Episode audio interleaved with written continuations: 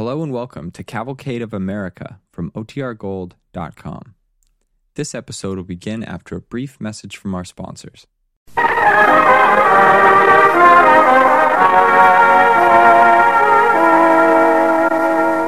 Cavalcade of America, sponsored by DuPont, maker of better things for better living through chemistry, presents Guy Kibbee, Wendy Barrie, and Dick Foran in The Purple Heart Comes to Free Meadow.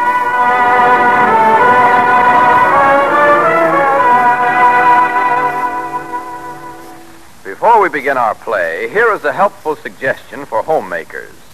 Redecorating this spring can be done more quickly, easily, and economically by using Speed Easy wall paint, one of DuPont's better things for better living.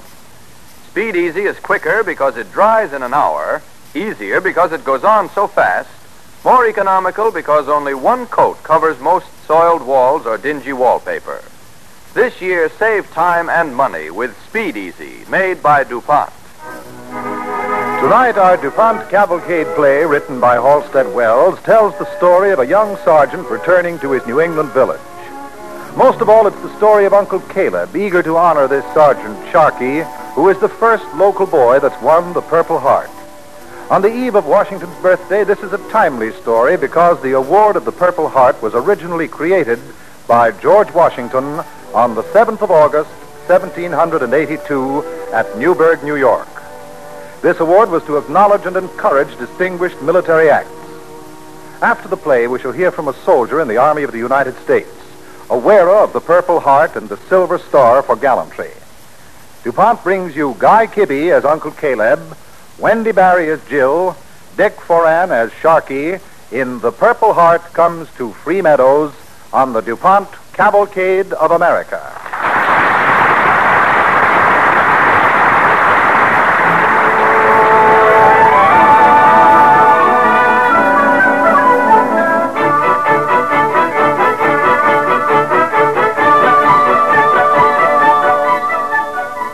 It's a crisp snow and sun Saturday morning. The houses are white. The winter trees are dark against the sky. It's a blue sky. Uncle Caleb is driving his cutter through Free Meadows, a village on the Dover Road, four miles out of Exeter, New Hampshire. Jill Emerson, the new school teacher, is with him. Glad you're coming to supper tonight, Jill. Getting it up for my boy Sharky. I've never been to a potluck supper before, Uncle Caleb. Mmm, young and pretty. My, you'll be like decorations in the church basement. Here, read this list for me. Mrs. Jerry Harvey, scallop potatoes. Mrs. Merrill Hopkins, scallop potatoes. Mrs. Lynn Arthur, scallop potatoes. That's bad. Hmm, too bad for Sharky. And him a sergeant coming back from North Africa on the 211 train. Mrs. Tyler lives here. Easy, Dolly. We'll stop a minute to see what she's fixed. Whoa. Careful now. I can jump. Snow's been a drifting. Of course, uh, Sharky isn't really my boy. Never had a boy. I'd always kept a lookout for Sharky. Now, with that soldier coming home from war, would you feed him ten pans of scallop potatoes and no pot roast? Hey, would you, Dolly? Even the horse thinks it's terrible. Oh, morning, Uncle Caleb. Morning, Mrs. Tyler. Come in.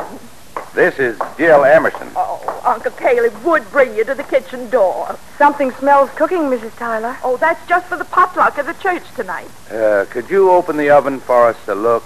Unless it might spoil what's cooking. Oh, you couldn't spoil this. It's just scalloped potatoes. Oh, There you are, Uncle Caleb. Look. yeah, I can see from here. Well, Mrs. Tyler, Sharky's coming back with one of them awards for extra special bravery and being wounded in action. Yes, sir, he's got himself a Purple Heart Award. just can't wait to go to church to see him.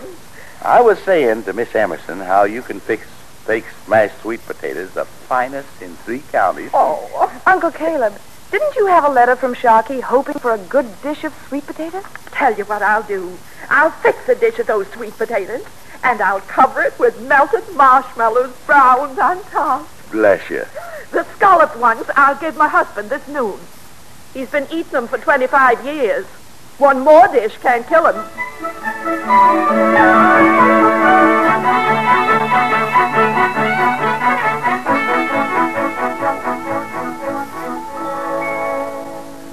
This is Miss Thompson. Well, let's get out. Uh, she's the sourest old girl on the eastern seaboard. She's just like her to being plain lemon gelatin. Better not stand there under the eaves. The icicles is dripping. Uncle Caleb. Hey? Look what's cooling outside the kitchen window. What? Lemon gelatin. Any bananas cut in? No. Oranges, maybe? No. Cherries? Not even nuts? It's just plain gelatin. You said it, Dolly. What are you after, Caleb? This is Miss Emerson. Hmm. Saw you snooping at my dessert, Miss Emerson. Didn't it take your fancy? I was admiring how clear it was. Hattie Thompson, are you planning to bring that for Sharky? That's plenty good for Sharky. What's he done in the war, huh? Now, Hattie. Is he a captain of a PT boat? Is he a pilot on a bomber? No, he's been sitting under a palm tree, that's all. He has been fighting. Fighting in Tunisia. Fighting in Sicily. Hattie, there's just one thing that could make up for all he's done. What? Mince pie. I've only one jar of mincemeat left, and you won't get it. But this is Jubilee potluck with speeches. Sharky's going to tell about how he won the Purple Heart. And I'm going to tell about the very first Purple Heart.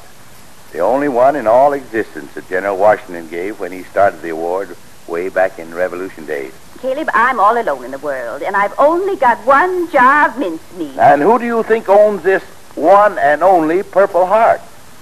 The Cincinnati Society, right next to, just four miles away. Yes, sir, and I got permission to bring that Purple Heart to the church. You told me it was like this. I might have. But now I haven't time. Not even an hour? No, there's mending and darning for all afternoon. Miss Thompson, if I came next Saturday to help you sew, cou- couldn't you? Would you work all day? Yes. Would you expect me to give you lunch? no. Then I'll bake the pie.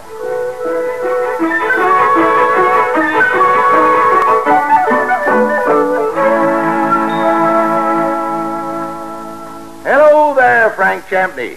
When's Sharky coming? On the 211. Hey, been shaving, ain't you? You seen the Reverend? Yeah, just passed him. He was going into his barn set to milk, looked like. Miss Emerson and me's been figuring how to ask him a delicate question. What's that? We want cider tonight. Darn if I know how to ask the Reverend if he'll allow cider in the church. Uncle Caleb, you're going to need diplomacy. Ah. Well, Frank, you'll be coming yourself tonight. Yeah, I reckon the missus and me'll bring a rib roast. That'll be wonderful. Well, you see, Miss Emerson, we had a boy overseas. That is, uh, till we got a telegram from the War Department. And bet you anything he'd have a Purple Heart, too. Not that it matters. He couldn't wear it now. Well, what I mean to say is we're counting on coming tonight. Long as we can't do anything for our boy, we like to do it for Sharky. That's what I mean. Didn't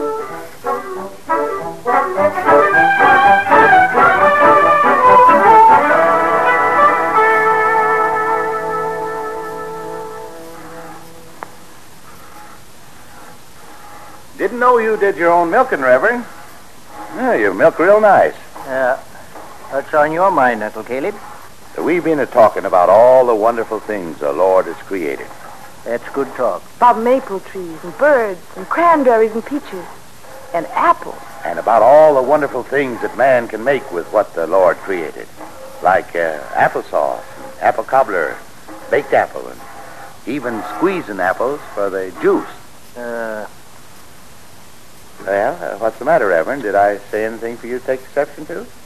Uncle Caleb, reach that jug on the wall back of you. What, this one? That's right. And that's the finest cider that the Lord and I ever created. Reverend, uh, we'll see you tonight at six.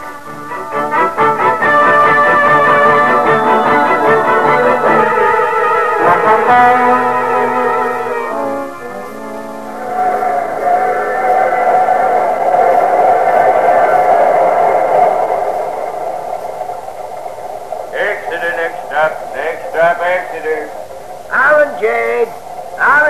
A dime. A dime is ten cents. Orangeade, soldier. How about your buddy? Ah, you use it. Hey, I know what that one ribbon's for. That's the Purple Heart. Hey, tell me, how are things over there? Over where? Over there. I'll. Yeah, I bet you could talk if you wanted to. Well, I don't, so peddle your juice. Ah, I envy you fellas a chance to fight like that. Every night when I get through this lousy job and get home to the missus, hear the kids and her yelling, it makes me want to fight. Too old. But I like to hear about it. Machine guns, bayonets, killing. Yes, sir. Orangeade is a dime. A dime is ten cents. Get your orangeade here. Can you imagine that? It isn't bad enough to kill over there. You've got to come back and do it all over again for the folks back home. Well, here's home. When I get home, I just want to sit, sit, and sit. Well, all I want to do is see my Uncle Caleb and maybe maybe spear me an eel through the ice on Great Bay. And if the roads are blown clear, I'm going to ride my motorcycle. But as for talking war, not for me. Not by a long sight.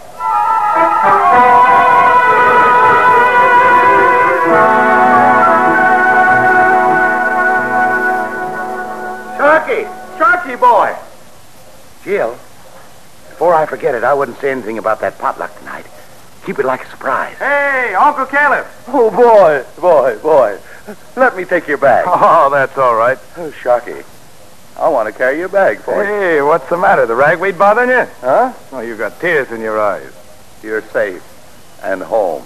Oh, I just can't wait to get back to the quiet of Free Meadows. Not to have to talk to anyone except you, Uncle Caleb, and and Oh, uh, thi- this is uh, Jill Emerson, our new teacher. Pleased to meet you. Pleased to meet you. Say, you know, you add up to something pretty nice I hadn't counted on. Thank you. Well, climb in, Jill and Sharky. I'll tell you what we'll do this evening. What's that? You and Jill and me will come into Exeter and we'll have us a time at the Cozy Corner. Three hours of ice cream and jukebox. What do you say, Jill? Well, I, I, I Good. I know you'll come, Uncle Caleb. I just can't wait to see you dance. Sharky, I, I'm dancing right now. Well, look who's home. Hello, Miss Thompson. Made yourself the big hero, didn't you, Shocky? Oh, no, I ju- just tried to do my job. Well, I'm coming to the church tonight to see you. What? Uh, Sharky, we're just having a potluck for you. Not for me, you want. Oh, come on, boy. Folks are counting on seeing you. Look at him, just itching to come and tell all about it. How's that? Your speech. Everybody's coming to hear you tell how you won that Purple Heart. Hey, did you say I'd give a speech, Uncle Caleb? Yes, but not. Uh, uh, Sharky, wait. Don't go, Sharky. Thanks for thinking of me, Uncle Caleb. But if you'd have been on the beach at Salerno, you wouldn't want to talk about it either. Uh, wait a minute, Sharky. Sharky, don't go. Thanks for the band. I'll see you tomorrow. Well, land of Goshen. The boy's right. I should have thought of it. Uh, of course, he wouldn't want to talk. But what can we do? Blind old Grandma Everett coming out in the cold.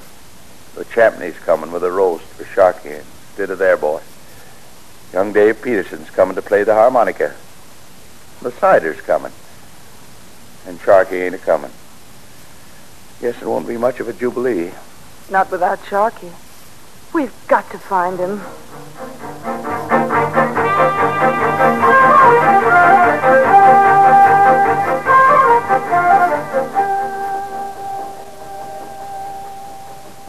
Whoa, girl. See that fish shack out on the ice? Yeah? You wait here. I'm going out there. Oh, look. Someone's coming out of the shack. That's right, there is. But it isn't a soldier. Or maybe Sharky's inside. Hello! Hello there! Hello! Sharky there? Huh? Is Sharky there? No. Has he been there? Yep. Where'd he go? Back in the Exeter. Caught three eels and went to have them cooked. What time is it, Jill? Oh, it's four o'clock. What time is it? Why didn't we pass him on the road? It's four o'clock. Oh, we must have passed him on the road to Stratham. How about it, Dolly? Two miles to Free Meadows and then four miles to Exeter. Oh, you shouldn't begrudge it, Dolly. Never made you plow, did I? And just figure this is your war effort.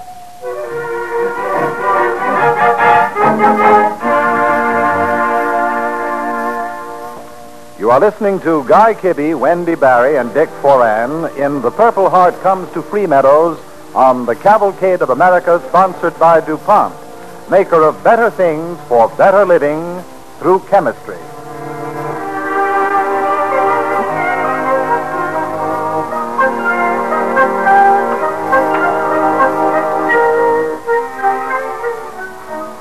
As our play continues, Uncle Caleb and Jill, played by Mr. Kibbee and Miss Barrie, are searching for Sharky. They want him to come to the potluck supper in his honor at the church because he's the first boy from the village of Free Meadows who have won a Purple Heart. Sharkey, played by Mr. Foran, has been dodging them because he's afraid he'll have to make a speech. But right now, Uncle Caleb and Jill come looking for him at the Cozy Corner Cafe. Can you see him in there? He's at a table alone, I listening knew- to the jukebox. Yeah, I knew he'd come to the cozy corner. Five o'clock. Got to kind of work fast. Got to figure out how to handle him. If you can't drive him, just explain to him nice and careful, like an ox. Let's go in. Hello, Sharky. Hello, Sharky. Well, well, well, you look out of breath. Oh, no, no. Been driving around to show Jill the countryside. You weren't hunting for me, were you? No, just looking at all the ice. Ah, you should have come earlier. I've just finished a fine mess of eel. Too bad you weren't here, Jill. Yeah, I'm crazy for eels. Well, aren't you going to the church supper? No, we gave that up. Too many people coming. Well, then we can all spend the evening together. Oh, sure. Sure thing. Well, Well, there's uh, there's only one little thing that. Yeah? Uh, I got to stop by the Cincinnati Society Museum and pick up a soldier's coat from Revolution time. what for?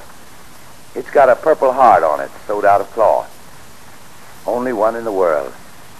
You see, I promised to bring it to the church. Oh, but, but we won't stay. No, no, no, no. Want to ride along with us? Might as well. And we'll all come right back here to that ice cream and jukebox you was hankering for.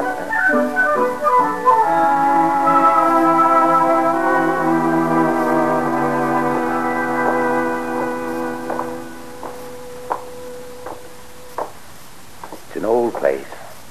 George Washington used to come here. Don't bump your head on the ceiling. This is the tap room where he ate. And in here, in here is the desk where he sat.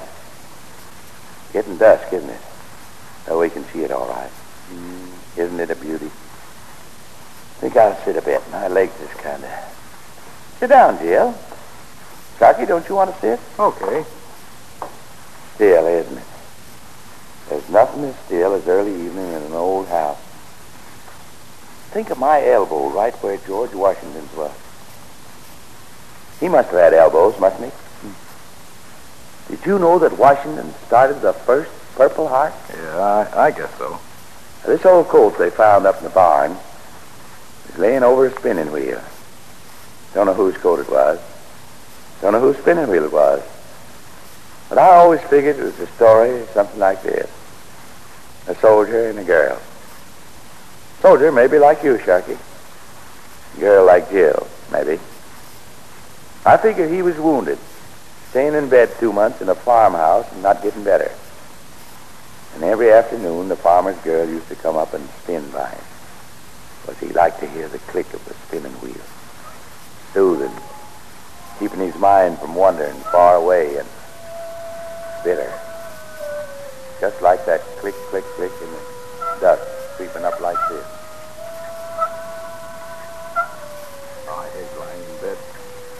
Two months on my back.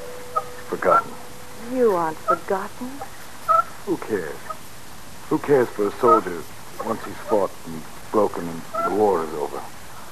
Don't talk. Uh, the battle where I fell and bled isn't even a mark on the map in the war office. The men, the men I fought with have passed me by in the rush to wives and home. The country I fought for, can't remember. Please lie still. You need to rest. I'm an ache and a stink in a land happy again and greedy again in peace. You're wrong. Wrong. They'll remember. Who? God and General Washington? No, no. They're busy playing games. I can't answer the things you say from fever. The bitter things. But I still hope. All these weeks as the slow days passed, one and then another. Another dragging by like wounded soldiers. I have hoped and believed that you wouldn't be forgotten. I still do. Oh, go on spinning. I'd rather hear the dry click of the wheel. The wheel is honest. It just says life passes. Life passes to nothing. Come in. I'm looking for a soldier, John Stevens. Here he is. He has a visitor outside. Bring him in. Bring him in. You seem excited. I I just want to look out of the window. Oh, it's snowing again. It isn't always winter. You'll be up by spring. Come May, you'll sit out in the sun. Come June, we'll we'll walk by the river. Come in. General Washington. Sir. I greet you with the gratitude of myself, Congress, the nation. What you did at, we knew at headquarters, but where you were, we didn't know until a letter came from, uh, you are the girl, I took the liberty. Seemed right. right and due. I have come, sir, to award you the badge of military merit, the Order of the Purple Heart. Thank you. I shall read the statement. In order to cherish virtuous ambition in the soldiers, as well as to foster and encourage every species of military merit, the Commander-in-Chief directs that whenever any singular meritorious action is performed, the author of it shall be permitted to wear on his facings over the left breast the figure of a heart in purple cloth or silk, edged with narrow lace or binding. The road to glory in a patriot army and a free country is thus open to all. John Stevens, do you accept? Thank you, sir. Is there a piece of purple cloth in the house? My best dress is purple. Perhaps from the hem of it you could. From the whole of it. I'll cut a heart as big as the flag.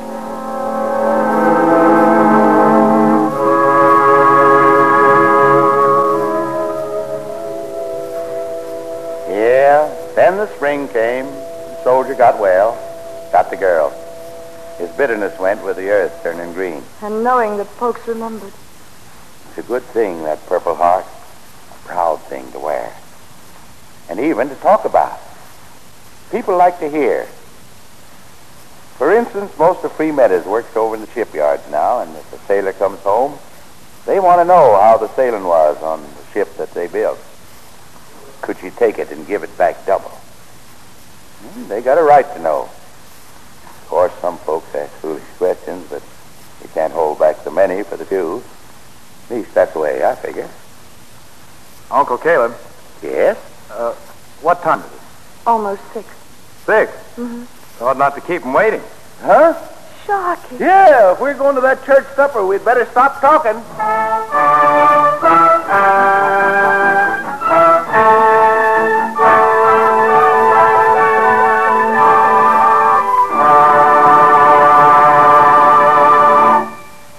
Thank you, Guy Kibbee, Wendy Barrie, and Dick Foran for your performances in tonight's story about the Purple Heart. On the eve of Washington's birthday, DuPont salutes the thousands of Americans, the living and the dead, the wearers of the Purple Heart from 1702 to the present day. Guy Kibbee will return to the microphone in a few minutes to present to us Corporal Emile Epiney, member of the Military Order of the Purple Heart. And now, Clinton Collier, speaking for DuPont, tells us of some new and unusual wartime uses for nylon yarn. A few years ago, farmers driving along the country roads around Wilmington, Delaware, turned to stare in amazement as a red coupe rumbled past with four or five pieces of rope dangling behind it. The ropes didn't seem to be there for any purpose. They were just hanging loosely, whipping and lashing the road surface as the car rolled over the back road. That was the first wear test of nylon rope. More severe tests followed. Manila and nylon ropes of the same diameter were rubbed back and forth over a smooth steel bar. The manila wore out after 200,000 rubs. The nylon rope was still good after a million. Because rope made of DuPont nylon yarn passed its test so well, soon it was being used for non-stop pickups of airmail. Ordinary rope, braided materials, rubber rope, even steel cable had been tried for non-stop mail pickups, but all that were tried snapped or fouled the control surfaces of the plane. Nylon took the enormous strain, gave a little like a well-tempered spring, and lifted the mail sacks into the air so smoothly that the pilot of the plane didn't even feel a jar. And when snow kept regular mail planes from landing at Pittsburgh for 10 days, the pickup service using nylon rope functioned without interruption. When the Ohio River flooded airports with several feet of water, two men in a boat hung the mail bags in a bullet-shaped container between tall poles, and the pickup plane swooped down for the evening mail like a gull diving for a fish. Today, gleaming white nylon rope picks up mail and air express at more than a hundred non-stop stations in half a dozen states. towns not on the regular airmail stock.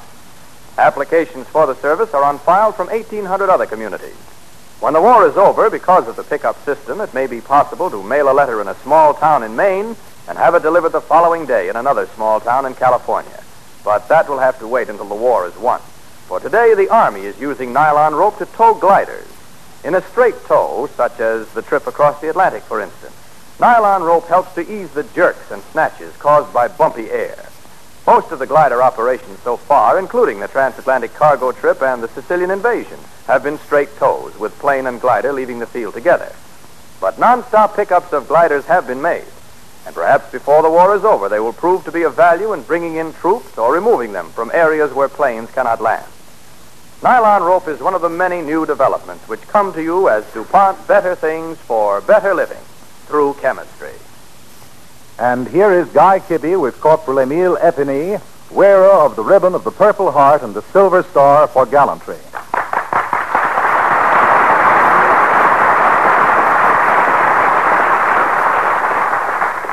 Corporal Epiney, welcome to Cavalcade. Thank you, Mr. Kibbee. I'm sorry we can't provide the kind of potluck supper to welcome you that the folks in the play got up for Sharkey.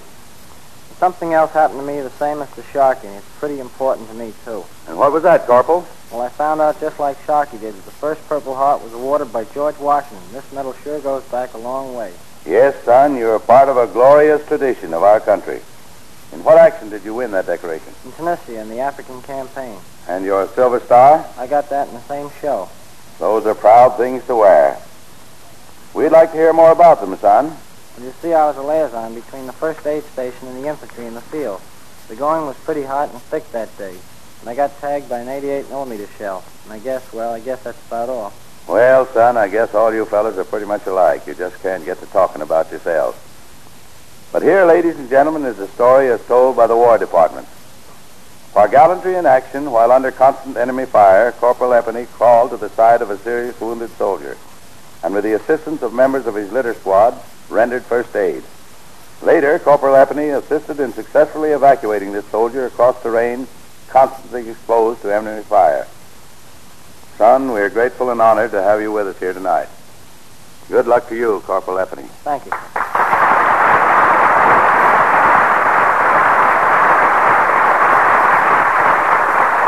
Ladies and gentlemen, this, the week in which we celebrate Washington's birthday, is being observed throughout America as Brotherhood Week, in order to realize again the spirit of unity among people of different races, cultures, and religions that makes our country strong.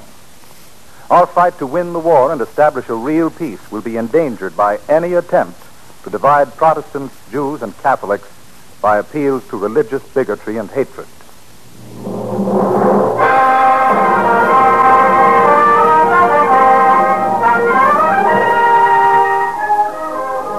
Next week, DuPont presents Virginia Weidler and Jane Darwell in Junior Angel, a friendly, warm-hearted story of young Americans and their part in the war on the home front, with Miss Weidler starred in the role of Ruthie Crawford, student nurse's aide, and Jane Darwell as Nurse Boyle. The play concerns in sprightly fashion a teenage girl and her fine and needed contribution toward winning the war by helping in our country's hospitals. Might also be the story of thousands of other young American girls of today who wait only to be told how they may serve.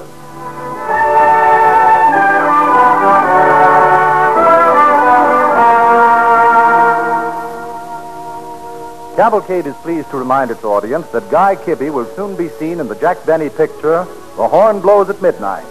Dick Foran is currently appearing in the Broadway musical, A Connecticut Yankee. Tonight's DuPont Cavalcade Orchestra was under the direction of Donald Voorhees. This is Roland Winters sending best wishes from Cavalcade sponsor, the DuPont Company of Wilmington, Delaware, who invites you to join Cavalcade's audience again next Monday evening when Virginia Weidler and Jane Darwell will be starred in Junior Angels.